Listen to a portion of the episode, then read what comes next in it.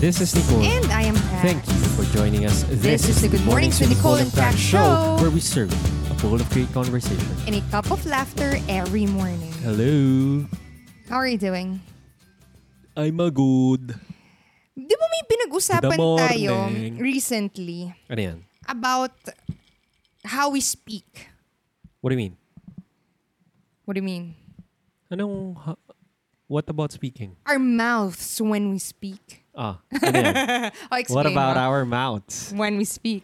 What no, about our napansin mouths? kasi natin, pag nagsasalita ako, Mm. nakikita mo yung ngipin ko. As in, nakikita mo yung Upper. upper ngipin Upper ko. set. Set. Uh-uh. Ikaw, pag nagsasalita ka, Yung on an- lower lang. Yung usual, ah, hindi ngayon. Pansinin nyo, yung lower lang. As in, yung gumagalaw lang na bunganga sa kanya, yung ilalim. Hindi ko na alam paano ngayon. Feel ko ganyan. Ganyan ako magsalita pag hindi, pag hindi ko ginagalaw yun sa taas ko. Oo, parang hirap ata nun. Hindi siya mahirap. Tamad nga siya eh. Ayan o. Kaya ayun o, hindi ko siya ginagalaw. Talagang tinatamad lang ako. If feel ko, pag nagsasalita tayo or kumakanta, dapat binubuksan natin yung bunganga natin. Doon na, nare-release Pag yung kumakanta ako, expression. hindi ako ganun kumakanta. o paano ka kumanta? Mas binubuksan ko yung bunganga ko. Example, tingnan ko kung nakabukas. Ay, later na. And ganito, ito yung sinasabi ko nga. Pag ikaw na yung nagsasalita, nakabukas yung upper set of teeth mo, nakita mo sila, lagi nilang comment sa'yo, ay, ba't parang saya-saya mo? Yung energy mo and yung enthusiasm is there, is there so much. Ganun. Tapos pag ako na magsasalita, napaka-boring and monotone ko. And I think yun yung nagpo-provide ng balance sa podcast na to. Ikaw yung ano, ikaw yung happiness. Ako yung parang, ay, boring naman ito. Kasi kung pareho tayong boring, hindi maganda. Tama? Antokin sila. Pero kung pareho tayong masaya, yun talaga mataas din yung boses ko. Yan nakabukas din yung mga ko. Medyo nakakairita na lang din naman yun, ano? Diba? Okay. Kailangan natin ng balance in this world. That is why we have yin and yang. True. I'm not saying mali siya. Kino-call out ko lang or pino-point out ko dahil sinabi mo sa akin last time to remind you. Or, sabi Right? ko, yes, sabi ko, i-remind mo ko and try natin baligtad. Ah, ako yung ganito. Try mo magsalita na parang ako. Okay, nakakapagod. Di ba? Kahit naman ako ito medyo masaya. Parang feel ko Medyo kung ganito ako magsalita, ako. parang ang taray ko. Talaga, kaya nga feeling nila ako medyo suplado ko eh. Okay, Di ba? let's end this uh, hula baloo. Hula baliw. Ayan, sige, balik na ako sa Ay, pagiging oo, ano ang ko. hirap gawin nung sa'yo. Ako feel ko mas normal ko na ganito. Ako din normal ko yung medyo seryoso. Ako medyo nakasmile. Yun yung normal Oo. ko. Oh, let's May stick mga to our times na- thing. Nagsasmile din ako, masaya ako. Pero bleak kasi yung outlook ko in life eh. May mga times na hindi rin ako nagsismile pag nagsasalita. Example, Oh, example. gospel, ay, gospel reading. Gospel reading. pag Liturgy. magbabasa ka sa simbahan. Hindi naman Kailan ka ba nagbabasa sa Nung simbahan? wedding. Once lang yun. Pero yun yung instance na hindi ko, bu- eh, hindi ako magsasmell. A reading from the book, hindi, letter pala yun. A reading from the letter of St. Paul to hindi the tayo ro- Ephesians. hindi tayo religious ano podcast. Hindi, sinasabi ko As an lang example. na yun yung type pag hindi ako nagsismile. Ah, okay, okay, okay. Pero pag nagsismile ako, ganyan. Ah, Okay, very nice. Yan. I think nga kahit hindi nila napapanood to, naririnig nila yung difference eh. 'Di ba? Pwede. Actually, oo. Kaya, kasi Maririnig mo sinasabi. Yung mga, kunwari, tumatawag, kunwari ang work mo is uh, cold calling, yung Oh, tumatawag. sales over the phone. Malalaman mo if nakasmile yung kausap mo or hindi. Totoo. As in, feel ko, makita mo yung difference. Nasa energy. Totoo. Even yung mga kumakanta, pag hindi nakabuka yung bunganga or nakabukas talaga, mapapansin mo yung difference. Yes? yes. Okay. So that's our prelude Prelude. this Sunday morning. yes. So before anything else, we would like to invite our dear listeners, yes, you, ikaw na we're so honored to be in your ears right now. On your ears? Ano bang tawag doon? Dahil pinakikinggan nyo kami ang aming conversations, ang aming boses. Salamat, salamat. And with that, we would like to invite you to share this podcast or this episode to a friend that you feel will enjoy this kind of meaningful conversation. Kasi gusto na nga nating, alam mo maganda yan eh, pag nagsashare ka, meron kang isang friend or two na pwede mo ring kausapin on these kind of topics. Pwedeng kung anong pinag-usapan natin or maybe something to your liking, di ba? Oh, Ayun. sige. So, pwede nyong i-share yung aming uh, video sa Facebook if visual na mga tao ang friends nyo.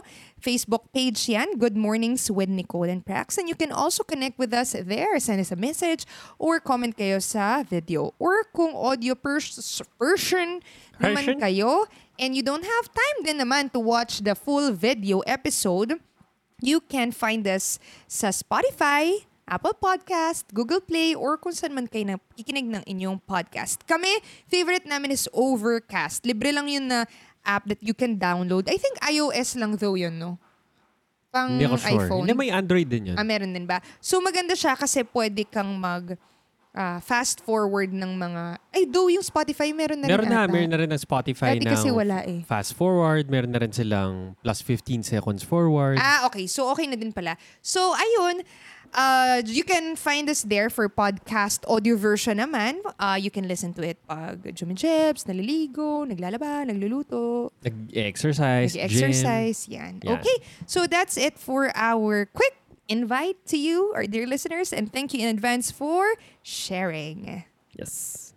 It is a... Yeah, today is uh, Sunday, and during Sundays, we have Serene Sundays. Ah, di ba? Ang Serene Sundays would uh, we would be tackling subjects concerning mindfulness, uh, mga bagay na kung saan pwede ka magmuni-muni. So, ito yung mga bagay na parang, ito yung mga inuman session talks pero this time sober tayo.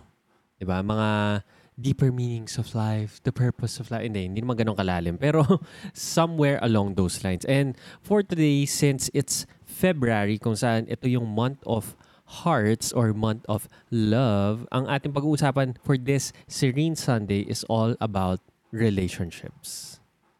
So what about relationships? So, relationships dahil kanina lang nung nag-uusap tayo, sabi ko, ilang years na nga ba tayo magkakilala? Kasi ang tagal na. Ah, matagal na, matagal na. As in, ang tagal na. So, 30 years old tayo ngayon. And uh, nung kinompute natin, half of our lives magkakilala tayo. Yep.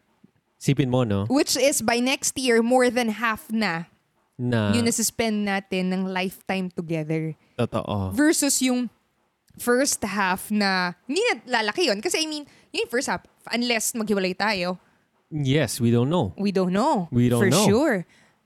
Kahit na mag-asawa na tayo, I mean, things happen, right? Yeah. So, ano kasi sabi ko, ayan, so 15 years na tayong magkakilala. yes. Ano yung first instance nga, hindi na natin to nakukwento recently. Wala na rin kasi nagtatanong. Wala na nagtatanong kasi pag Pag matagal na kayo, parang hindi na masyado tinatanong. ako ya ako madalas tinatanong ko pa to sa mga Gusto couples ko na pag tinatanong mo to, in fairness to you. kasi nabibigla din sila eh. Parang hindi rin nila expect na ay may magtatanong pa sa akin ng ganito. Na paano kayo nagkakilala? Oo, tinatanong ko to. Especially sa, recently natanong ko to sa isang older couple. ba So, yun. Which is funny, ang ganda rin ng story nung paano sila nagkakilala. 'di ba So tayo, paano tayo nagkakilala? Ah, nagkakilala kami sa isang quiz bee na hinost ng UP, Diliman. so clearly, mga nerd to. Mga nerds, oo. Um, so High school yun. Oh, high school kami. Oo. Nasa may University of Assumption kami. Basta dito sa Pampanga. Hmm, basta sa- dito sa Pampanga. Then, ah, magka-competition kami. Ako from Don Bosco, siya from Saints ko. So, in a way, in magkalaban. Then, yung first day nun is meron silang parang pakulo. Ah, instead of laban agad or quiz Kasi bee agad. three-day event yun. Ay, oo, matagal. Hindi ka mukha ng mga normal na quiz bee, parang half day, di ba? Half Hindi day. siya Ito, ganun. three-day event.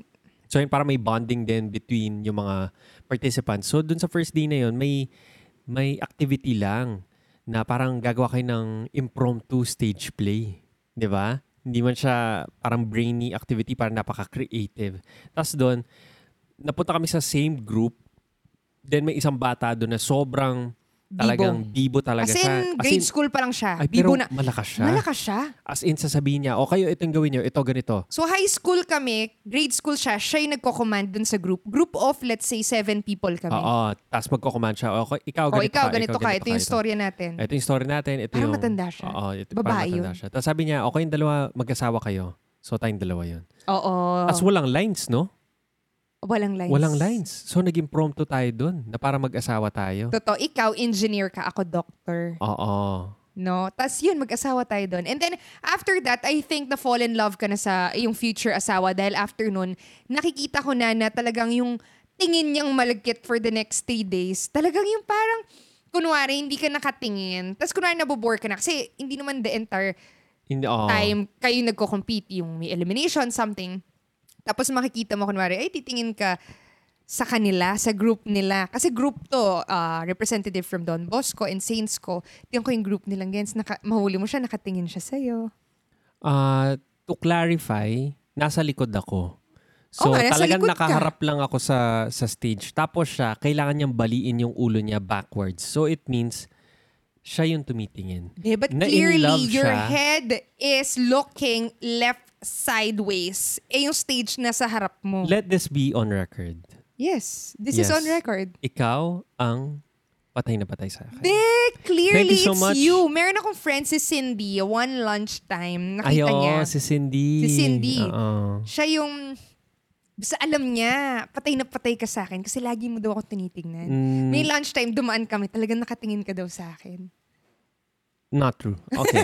So anyway, yun lang yung story namin. Hindi na namin dadalhin yung hula-balu Hula balu uh, balu journey. But we'll be talking about Relationships. relationships. Kasi, wala, ang tagal na natin. Ang una, Kinasal actually, na tayo. Ang context nito, naisip namin on marriage. Mm-mm. Tama? Pero sabi ko, wait lang, hindi naman lahat ng listeners natin kinasal na.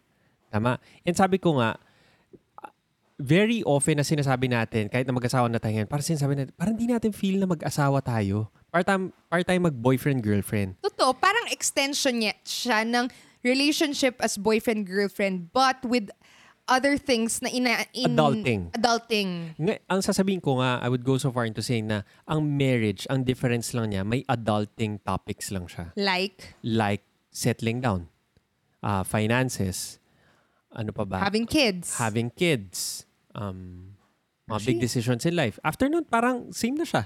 Oo nga. Apart from doon, same lang siya. Same lang siya. Pero I would, I, I would say think din so. naman, pag tumatanda ka at 30 years old, may asawa ka or wala, yun din naman yung inisip mo eh, finances mo. Saka magsisettle down. Magkakaanak ka ba? Oh, meaning parang Totoo. issue siya of siya. you growing up or parang parang nagmamature ka or nagiging adult ka na, quote unquote. Pero not necessarily dahil nagpakasal ka. Oo, not necessarily. Ngayon, nagiging trigger lang yung pagpapakasal mo dahil ah, dahil Filipino culture, doon ka palang lalabas sa house ng parents mo, doon ka pala maghahanap ng sarili mong bahay, di ba?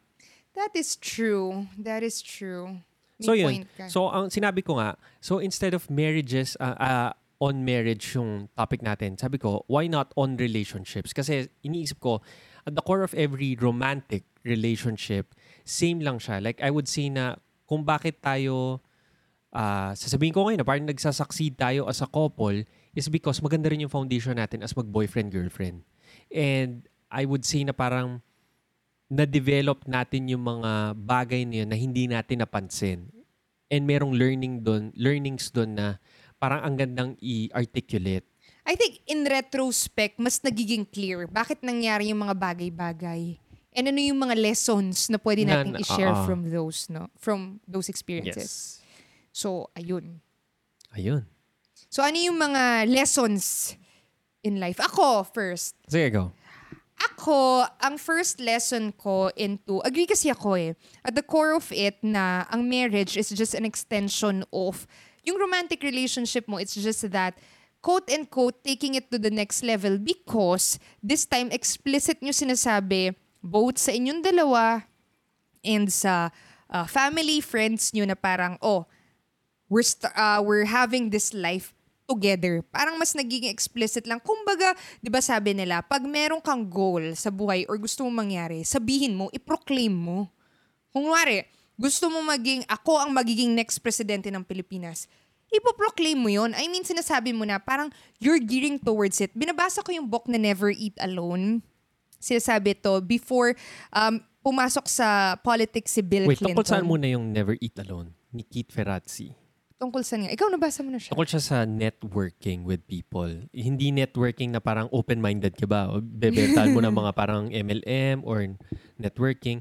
Ang sinasabi niya networking is yung Yun talagang networking, yung marami... Building relationships, building relationships with... connections, friends, being generous, helping others, Oo. and also asking for help. Oo, as in malaking network of tao. Marami Uh, siyang both your kakilala, mentors, connections. mga Mentees, Oo, yan. mga business partners. Yan. Yan. So, yun yung book. Binabasa ko si Bill Clinton. Sinabi niya siya yung pinakamagaling na mag-network. Kasi di ba siya pumapasok sa politics, nire-recount to ng isang, limutan yung pangalan niya, person na na-meet niya.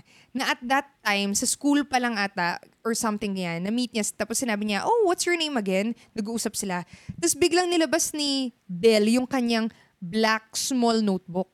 And then nagsusulat siya, biglang, ah, okay, from where are you? Sabi, Pembroke. Hindi ko alam kung ano yun. Tapos Oh, school. Pembroke. Ano ba yun? School ba yun? Lugar ba yun? Hindi ko rin alam. Okay. Narinig ko lang. Ako rin. And then, tapos, nagtataka yung lalaki, ba't niya sinusulat? So, tinanong niya, "Uh, why are you writing all this down? I mean, journalist ba to or what? Tapos sinabi niya, oh, because I, pla- uh, I will run for politics and when I do, I want to make sure na um, maka-get in touch ko or ma-take note ko lahat ng people na nami-meet ko.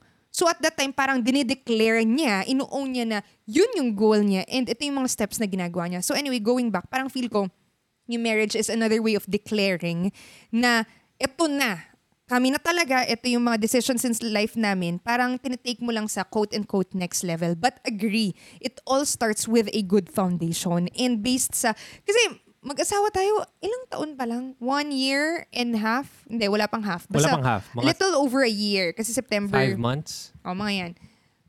Oh, one year, five months. So, a year and a half. Pero yung relationship natin, kung ako, tatanungin mo, goes all the way back nung na magkakilala tayo. And yung journey natin hasn't been smooth sailing dahil nag-break tayo twice. Break na hindi lang siya, break na break na tayo, tapos kinabukasan magbabalik. Kasi nag-break tayo for months, like eight months yung first time, and yung pangalawa, mga seven months, ganun din. And as far as nag-date ka ng ibang, Oh, hindi, may Girls. isang matagal. May isang matagal talaga. yun, yung eight months nga. Hindi, may years. Hindi. Okay. So, hindi, I know. I know. Okay. So, yun, nag-date ka, nag-date ako. And with all those, kaya, kaya ako lang binigyan ng context para lang mag-intindihan din nila kung saan ako nang gagaling. Kasi yung first tip ko would be all about communication. What about communication? yung itsura niya. Saan ang galing Oh, yung saan galing yun? Dem. Baka hindi yun yung first tip ko pala. sige, o balik mo. Iba naman. Sige, iba muna. Ang first tip ko is all about personal growth. Mm. So you may ask, What about? Anong What context nun? Ang context lang niyan is, naalala ko, nung first time tayo mag-break, so naging tayo ng college. Nung first time tayo nang mag-break, I didn't see it coming. Oh my lord. It was like an earthquake that shook my world. Oh my lord. As in, imagine mo, bigla ka lang di kakausapin. Tama ba yun? Mm. Tapos pag ka, hindi ka re-replyan sa text, tapos pag ka re-replyan ka, biglang, let's talk in Starbucks. Sus ko po, tapos biglang isusuk ka na, break na tayo. Tama ba yun? So anyway. Hazy na yung memory mo. We didn't write that Be, down. Yes, that's it. Okay. So, in any case, nala, na, na, in retrospect, naalala ko na sobrang devastated ako noon. As in, feel ko, as in, nagmamakaawa ko. Naalala ko, umiiyak ako up to a point na nag-propose pa ako ng open relationship. Dahil gusto mong mag-date ng ibang girls. Yun yung Hmm. sinabi mo. And parang hindi ko kaya na mawala ka. Yung sinabi ko, sige, open relationship na lang para pwede ka mag-date ng iba habang nandun pa rin ako. Para hindi mo lang ako tanggalin sa buhay mo. Pero ang totoo nun, in retrospect, and na-realize ko after ilang months na magkahiwalay tayo, kasi kailangan mo lang is, I mean, kailangan mong mag-move on, diba? Ilan taon tayo nun? 20... 21, 22? 21? ma-realize mo lang after mo makapag-move on or at least on the process of moving on na hindi, hindi, parang mas selfish reason siya dahil lang hindi ko afford na mawala ka sa buhay ko dahil yung buhay ko is ikaw. What do I mean? Lahat, Oh my lord, that's so sweet. it's not even sweet. I- Okay. I, I don't like that phrase. Ang buhay ko is revolving around you. As in, Totoo, hindi ko, nga- hindi nga mali, siya okay. Maling, maling, mali siya. Dahil, nung nangyari yon which is, ang ibig sabihin lang nun is, wala na akong ibang ginawa kundi kasama ka. or lahat ng gagawin ko nakahinge sa'yo. Kunwari, nag-work ako noon, so busy ako sa work, pag weekends, automatic, ikaw kasama ko. Tama? Hindi man question yun. Minsan hindi pa ako uwi or what. Basta ikaw kasama ko. Gusto ko manood ng movie, ikaw kasama ko. Gusto ko magpamani-pedi, tatanungin ko kung pwede ka. Gusto ko mag-shopping, ikaw. As in, ikaw at ikaw na parang lumiliit yung mundo, lumiliit, nagiging ikaw and ako ng you against the world. Na parang feel ko hindi, hindi siya tama na yung personal, even goes as far as yung mga gusto ko nakahinge kung gusto mo or kung pwede ka. Yung mga gagawin ko nakadepend if pwede ka or interested ka. Na parang eventually, nawala na yung identity ko na, wait, sino ba ako? Ngayon na iniwan niya ako, paano na ako? Kasi ang alam ko is kung pag Friday, green belt tayo, pag Saturday, movie or something, di ba? Na biglang masusok ka na, oh my gosh, sino ako? Ako na nagtatrabaho pag weekend, ay pag weekday and pag weekend, ka-date ka and kasama ka. Yun yung sobrang hirap na pagka tinanggal, nung tinanggal ka sa buhay ko dahil umalis ka, parang pati ako, nawalan ako ng identity. Kaya babalik ako dun sa personal growth dahil eventually, hanggang tumatanda, tumatanda tayo, nagmamature sa relationship, dun mo ma, dun ko naiintindihan yung sinasabing magtira ka sa sarili mo. Actually, hindi ko rin gusto yung term na magtira ka sa sarili mo. Yes. Pero something to that effect na feel ko ang minimin lang nun is dapat ikaw as a person nag-grow ka separate from your partner. As in, yes, for example ngayon, love kita. Pero alam ko, love ko rin yung sarili ko. At time, that time kasi, parang feel ko, medyo hindi ko love rin yung sarili ko dahil hindi ko alam sino ko. Kaya parang naghihinge ako ng identity from you na minamahal ako na parang, ay, ang sweet-sweet niya, ay, magde-date kami, ay, ganyan. Yun yung identity Yun mo. yung identity ko dahil nakukuha ko sa affirmation coming from you. Pero nung umalis ka, wala nang gagawa nun for me.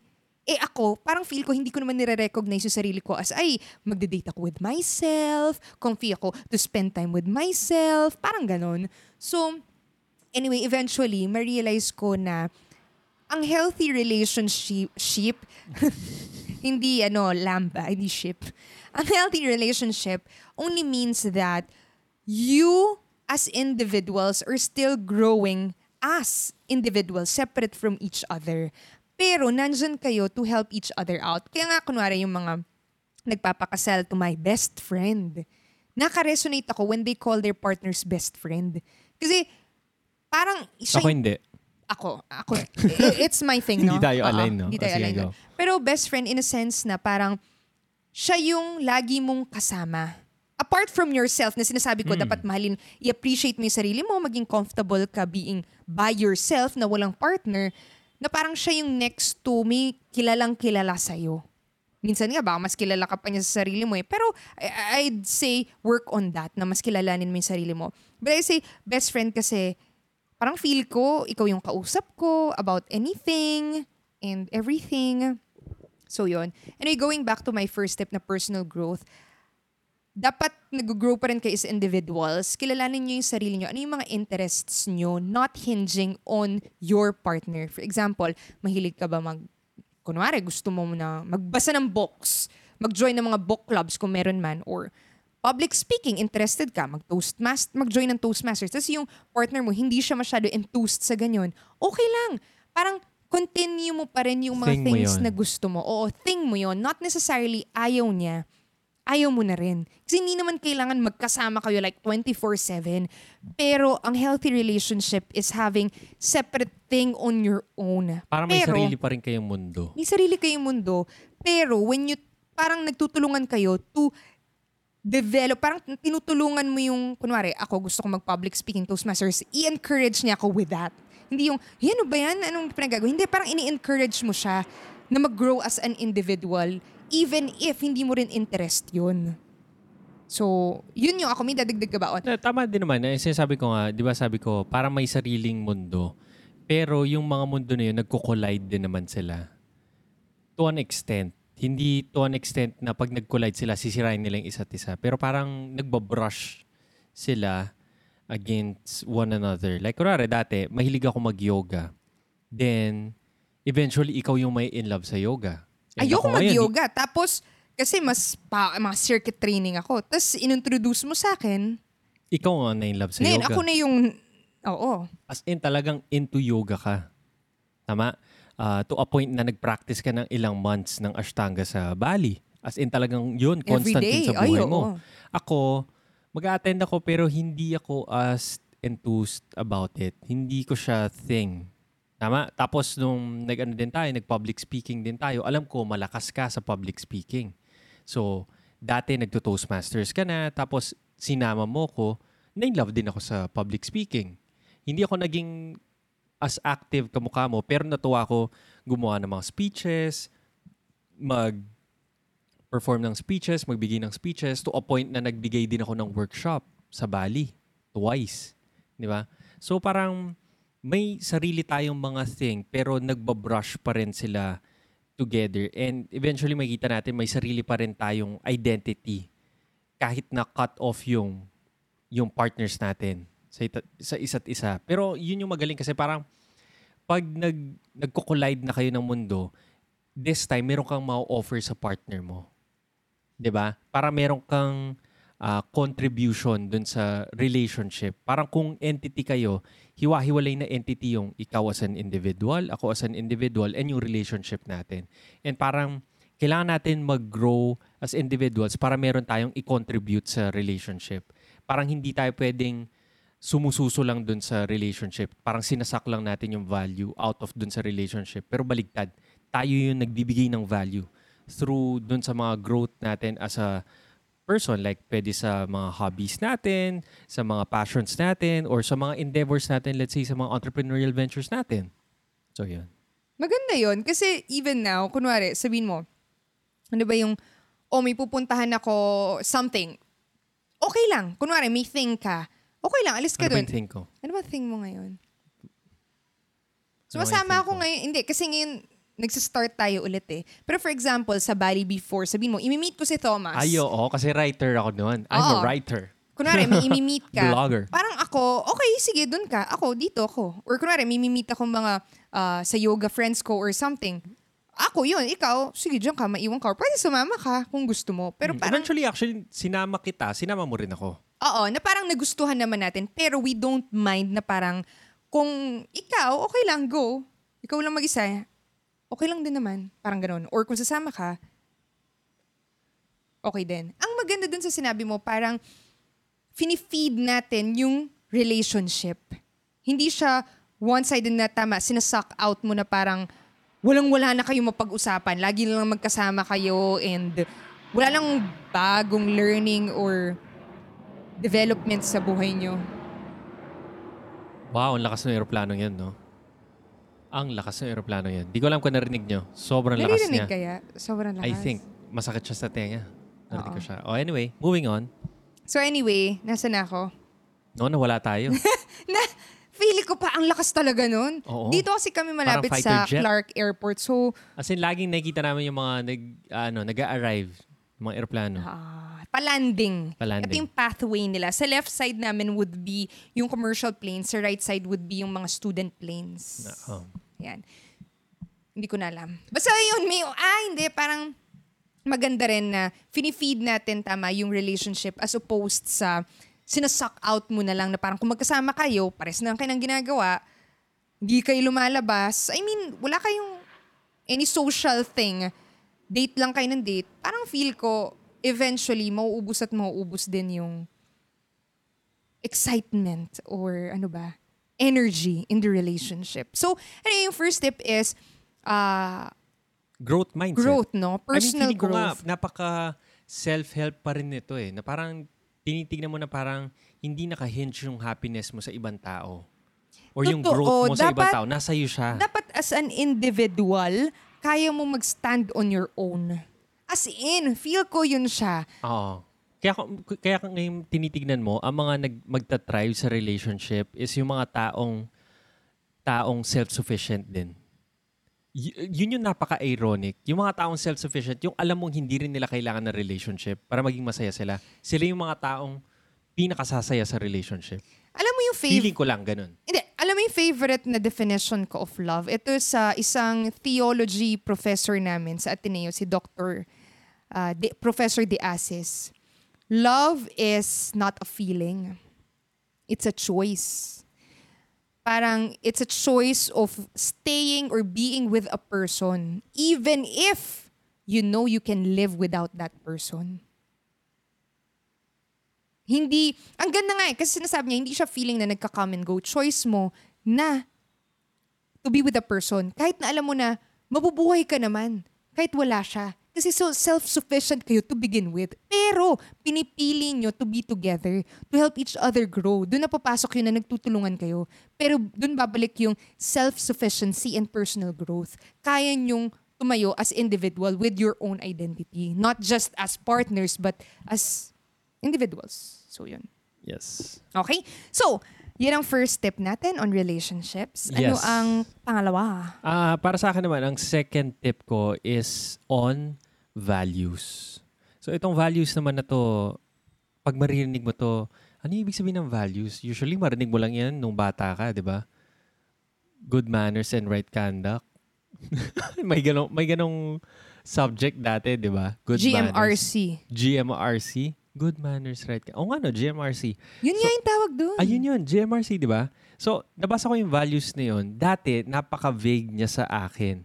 Hindi siya clear. Ano ibig sabihin ng value? Na parang good value. Tapos pag mag attend ka ng mga... Pag mag attend ka ng mga ano, naalala ko nung college ako, attend ako ng ah, philosophy class. Values. What is good and what is wrong? As in, tina, ano ang meron, anong meron ng meron ng ano? Oh my Parang hindi maintindihan. Ano gosh. pinagsasabi nitong batang to? What are you saying? Tama. And it's the same with values. Na parang pag narinig mo yung word na yun, anong ibig sabihin nito? Hindi ko maintindihan. And the closest thing na ma, ma compare ko to is uh, sa book ni Tony Shea na Delivering Happiness. Ang word naman niya for it is culture. Para sa kanya, para mag-thrive ang isang company, dapat may culture siya. And sabi niya, ang pinakaunang uh, importance ng culture is nag-share kayo ng value. It doesn't mean na kailangan nag-agree kayo lagi, pero meron kayong mga fundamental values kung saan nag-agree kayo. Like, kunwari, number one, ang sinasabi niya is parang uh, importante ang results rather than ang ang kung paano ka makarating man doon. Gets? So parang fundamental value niyo yun na parang at the end of the day, pagdating ng Friday, nagawa mo ba yung sinasabi mong kailangan mo magawa? Irregardless kung paano mo yung ginawa. Nag-research ka dito, tinanong mo tong friend mo na to, pinagawa mo to sa isang uh, VA mo, virtual assistant mo, kahit papano, as long as nagpo-produce ka ng result. Yun yung sinasabi ni Tony Shea na CEO ng Zappos. Ngayon, ang sinasabi ko, pagbalik sa atin, let's say, kurare, meron tayong mga fundamental values na nag-agree tayo upon. Like every time nagkakaroon tayo ng mga disagreements or source of fights dati, let's say kunwari about finances natin, I think it would, uh, isang, ano yun, source of parang minsan friction for marriages, di ba? Yung finances. Pero meron tayong shared and common value which is yung uh, stoicism or pag nag-usap na tayo about purpose or about parang virtue, nag-ground tayo na parang wait, but natin to ba't tayo nag-aaway about this when in fact hindi naman to aligned sa value natin. O, so isa pang concrete na example is sinasabi natin lagi is discussion over debates. Tama? Na pag nag-uusap tayo, it doesn't matter kung sino yung tama o mali. Lagi lang natin tinatanong, ano ba yung tama for us? Na parang hindi siya, tama ako, mali ka. Ah, mali ako, tama ka. Pero parang ano yung tama para sa atin? So parang parehas, parang nag-work tayo together into finding a solution. So ang context nito is, ah, pag sinasabi kong shared values, ang closest thing na naisip ko, paano tayo umabot sa ganitong point is, nung, kasi nag-meet tayo nung bata tayo, tama? Parang iniisip ko parang blank slate tayo. 16 years old. Oo. Nasa blank slate tayo, meaning wala pa tayong mga, I mean, meron tayong mga beliefs sa mundong to, meron tayong mga ideals and stuff, pero in a way parang tabula rasa tayo, empty pa tayo. And growing up, nagsishare tayo lagi ng mga, ay, itong book na to nag-resonate sa akin. Itong movie na to, ito yung ah, nakuha ko dito. Ito yung learnings ko. Ito yung mga takeaways ko. And sa 15 years na magkasama tayo, in a way, nag-align yung mga cultures and values natin. And every time mag-uusap tayo, yun na yung mga references natin. Kaya nga parang kung titignan mo yung Catholicism or kung Buddhism or kung Muslim man yan, na ang shared beliefs and shared values nila is in accordance dun sa book of ano nila. Like kunwari sa Christians or Catholics, yung Bible.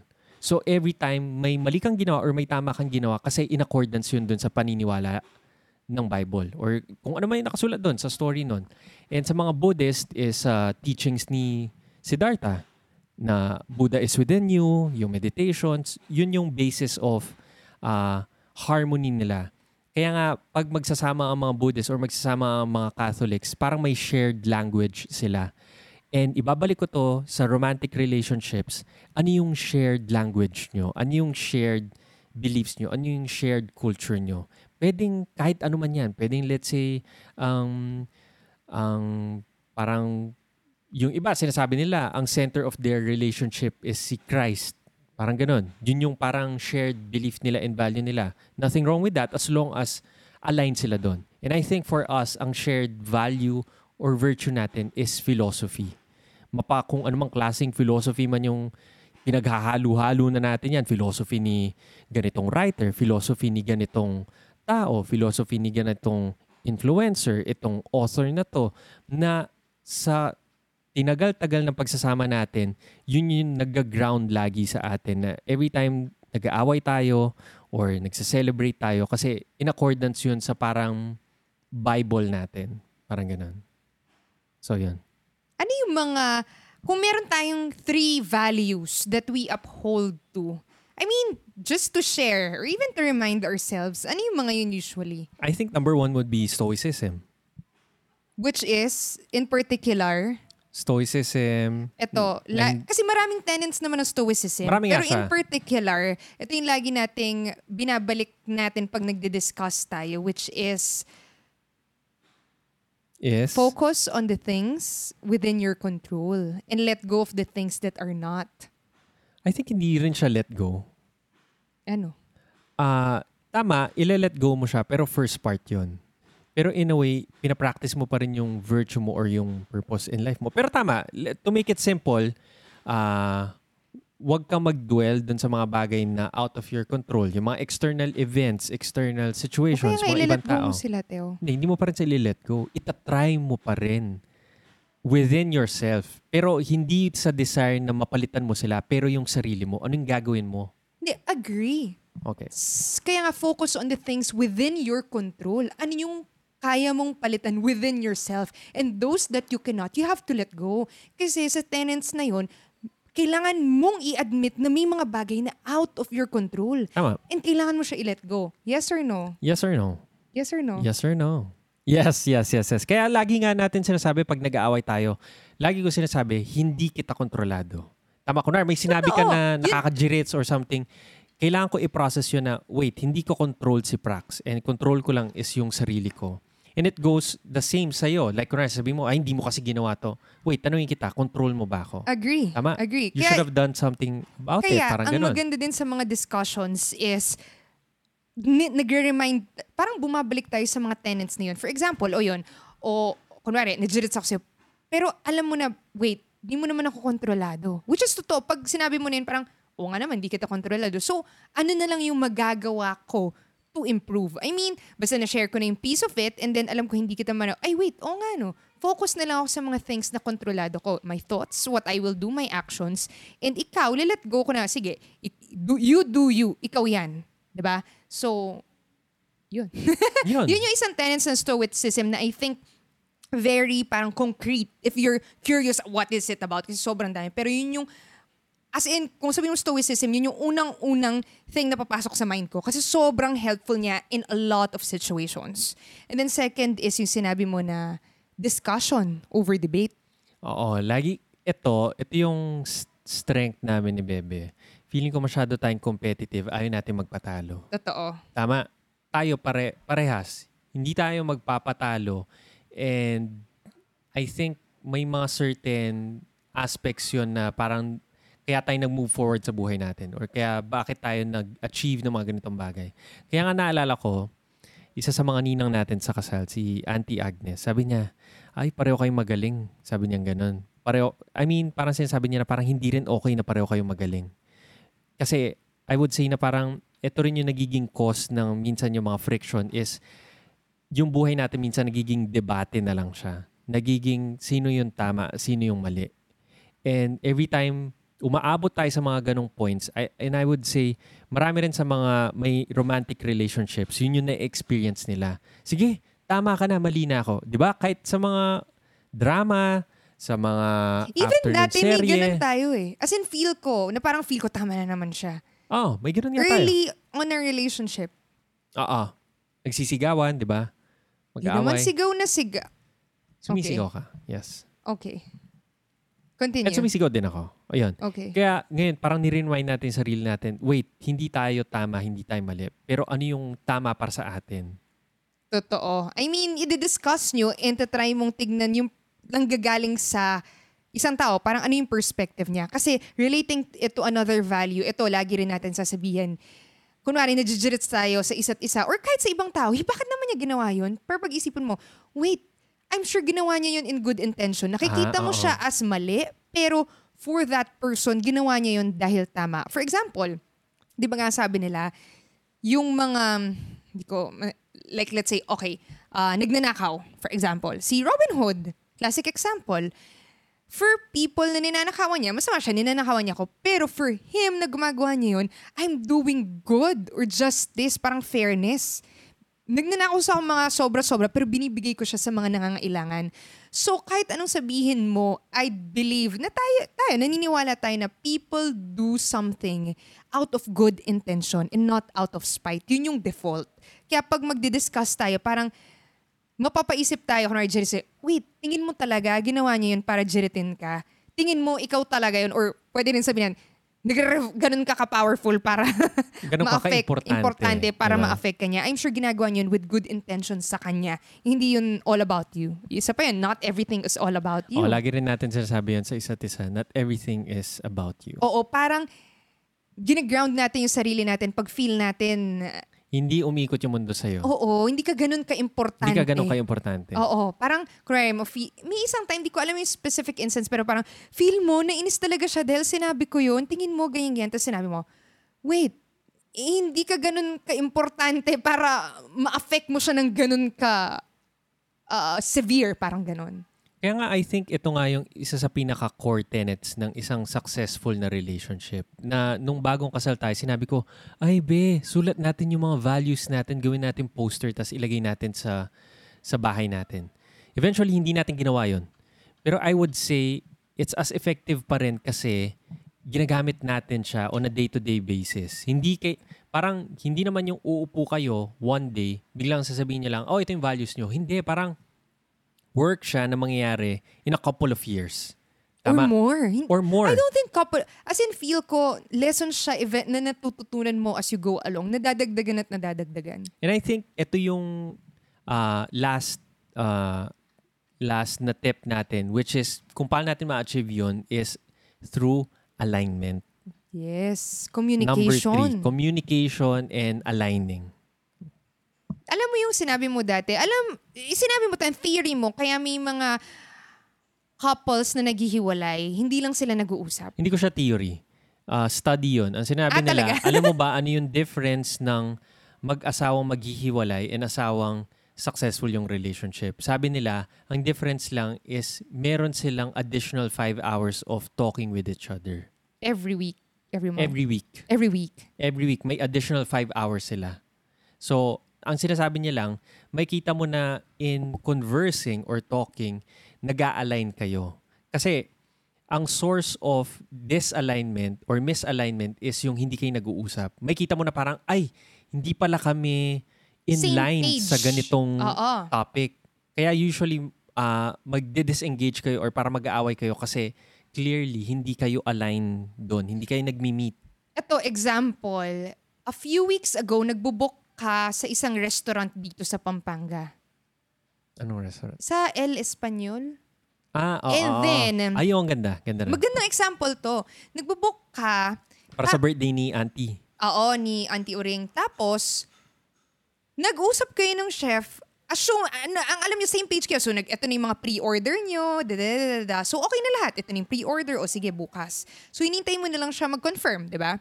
And then, biglang nag-message sa'yo, may minimum kami na ah, 40,000. 40,000 consumable. Parang, wait, wala man sa kalahati yung inu-order ko. Hindi, may kalahati. Ay, may Kalahati lang. kalahati. Kalahati lang, pero hindi ko afford. I mean, di natin kayang ubusin yung 40K. Dahil hindi naman natin ako mauubos mo yun and ayaw mo i-guarantee. So, at that point, naalala ko, lahat na ng pwedeng kasamaan na pumasok, Mm, Pumasok, naisip mo na parang, ayun, takaw naman, ito. to. Ba't naman? Bakit naman biglang ganyan? Ang ayos-ayos ng usapan, biglang ganito dahil sure lang kami sa booking na parang hinayaan natin for a few minutes or an hour Oo. para lang mag-subside. Yun yung ano eh, pag medyo emotional ka, feel ko wag ka agad mag Hayaan mo lang siya mag-simmer down. Until, okay, nag-prepare pa tayo, paano mo siya kakausapin, paano mo siya Gumawa ko ng script. script, paano mo sasabihin na English-English din kasi yun eh. Hindi siya nagtatagalog. Oh, Cuban Spanish. Oo, paano mo sasabihin na ito lang talaga pero gusto mo pa rin mabok yung hindi siya majijirits. So, kinausap mo siya and in a few, kunwari, one sentence lang sinabi mo, tapos in-explain lang niya, as in wala mang one minute, sinabi niya lang, after siguro less than three minutes, tapos na kayo, okay na kayo. Kasi ang sinabi niya lang niya, ay wait, kasi may tumawag sa akin kanina dito, yung secretary niyo, pinapasara niyo yung venue. Pag pinasara niyo, syempre, hindi na ako maka-accept ng ibang customers, kaya may minimum consumable. But if hindi niyo naman pala pinapasara, okay na yung order niyo. Na parang after nun, wow! Hindi lang kami aligned. Dahil hindi lang kami nag-usap ng maayos. Meaning hindi lang, kasi after nun, what if sa isang um, conflict sa relationship, hinayaan mo lang, ay bahala ka sa buhay mo. Hindi mo lang kinausap. Walang communication or nagjijiris ka, hindi mo sinabi sa kanya, hindi nyo inupuan to discuss. Parang kung in-end mo na yun doon, tapos lumipat na lang tayo sa ibang restaurant, parang, ano ba naman yan? Huwag kayo kakain dyan, ganyan, ganyan. Hindi naman pala siya ganun. Totoo. All it took was to talk for less than what, three minutes just to iron it out. Actually, more than iron out, mag-same page lang kayo. Ganun lang. O, nababalik ko sa relationship, tingin ko yun yung sinasabi natin about communication na feel ko it's a, syempre sa start, medyo aloof ka to be open dun sa partner mo, especially nung bago tayo.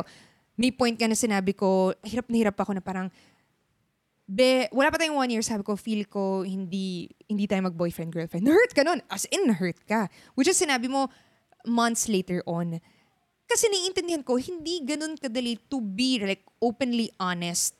Agad-agad na parang, nag-ano ka pa eh, nagtitipto ka pa eh. Hindi mo sure kung Hinahanap mo pa yung stride yung mo. stride. Tsaka parang baka pag sinabi mo to, magalit siya. Or bibreakan ka niya, ayaw ka na niya. Which is understandable. But I think as you mature in a relationship, it's something na dapat or will strive for. Hindi ko rin kasi alam kung concretely na, oh, mag-usap tayo. Pero eventually, Actually, Mas kahit maging- ginagawa pa natin yun.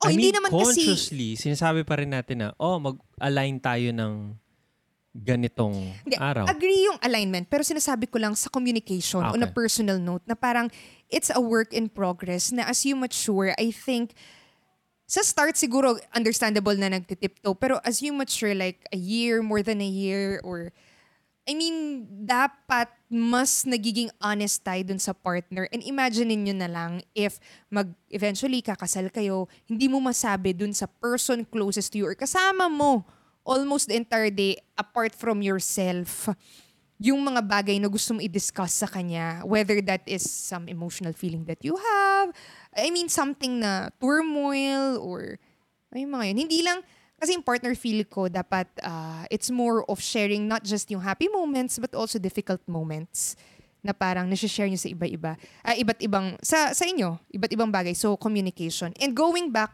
dun sa sinabi mong alignment, Oh, yan. Yung sinasabi ko nga, ah, parang kailangan, pero tayo kasi halos magkasama na tayo. I think yun yung advantage na nakuha natin over ibang tao. Like, mas often tayo nag-uusap talaga. And especially ngayon, nagpa-podcast din talaga tayo. oo nga, In a way, parang napaka-selfish totoo, din nito. nag-uusap nga tayo, oo. Oo, and I would say nung bagong kasal din tayo, yun, may day job pa ako. Nung bagong kasal lang tayo, ay Diyos ko po, yung unang pinag-awayan namin, miso soup. Miso soup lang. Tama, hindi tayo nag-a-align. Sabi ko, Halo, umiyak na ako. Breakfast. tayo. Alam mo pa, may miso soup pa. Pero weeks lang yun after natin Ay, kinasal. oo. Weeks lang. It means, kahit na ngayon nakakapagbigay kami ng mga ganitong klaseng advice, isipin mo, and even though ganun na tayo katagal magkakilala, mag-misalign pa rin talaga tayo. May mga Totoo. times pa rin na parang hindi tayo pareho ng, hindi tayo nagmi-meet parehas. Parang magkaiba bigla. Di ba? So, all the more na doon mo makita na, ah, ang importante din na parang every week parang nag, nag-uusap or may, sinasabi mo, ginigrieve out yung mga, ano mo, issues mo. Para mga issues in life. Hindi, pero feel ko totoo yun, lalo na kayo, recently, kahit naman na 15 years na tayo, sabihin mo 14 years, isa pang pinag-awayan natin na ano, Christmas sa Bali, nag-away tayo. Ay, Tama? Oo. Okay mo? Sa, as in, nag-away tayo sa may kitchen no na tipong Paskong Pasko, nasa Bali tayo. Kasi very competitive kami about almusal. Totoo. Kasi pareho kaming nasa kitchen. Tas Hindi kami inuut- makapag-work. Inuutusan ko siya na, oh, gawin mo yan, gawin mo yan. Hindi mo talaga siya ma... Hindi, tama, di ba? And hindi tayo align na akong Si- gagawa ng Oo, almusal, ano turf mo? Ano umupo ka turf dyan. ko? O, parang ganon. Which is eventually na-realize namin, hindi pwede both kami head ng isang project. Kunwari, ikaw, toka ka sa laundry project, ako sa pagluluto. Actually, Even household chores eh. even nung nasa Bali tayo, naging entrepreneurial tayo, naki, or even ngayon, ayaw nating binobos tayo. Tama? Kaya, ang, Parehas ang, tayo. agree. Kaya nga ang lesson dun is may sarili tayong turf. Oo. Like, gusto nating i-boss tayo, pero if magiging submissive tayo, i-accept natin, o sige, para sa project na to, sige, ako ang Clearly, technician mo. Ako ang, ikaw yung ako boss. yung, Ganyan. ano mo, employee mo, ikaw ang boss ko. Oo. Pero sa project na to, ako ang boss, ikaw, Ikaw- ang employee. Oo. Napaka-clear. Clear. Align. Yes, aligned. okay? Ayan yung ating mga tips. So, Parang haba ng episode na to, no? mahaba Isa siya. sa pinakamahabang episode Pwede pa natin. Parang tayong natuwa mag-go tayo. on and on actually. Pero I think ngayon nakikita ko parang ah, interesting din na topic din pala yung relationships kasi parang feeling ko hindi natin siya pinag-uusapan. Which is Madalas. nice. Actually, even yung mga, eto, yung tatlong tips natin. So, first would be Self-growth. yung self-growth, 'di ba? Second is, Sharing the same set of values. and third is, Aligning. Communication.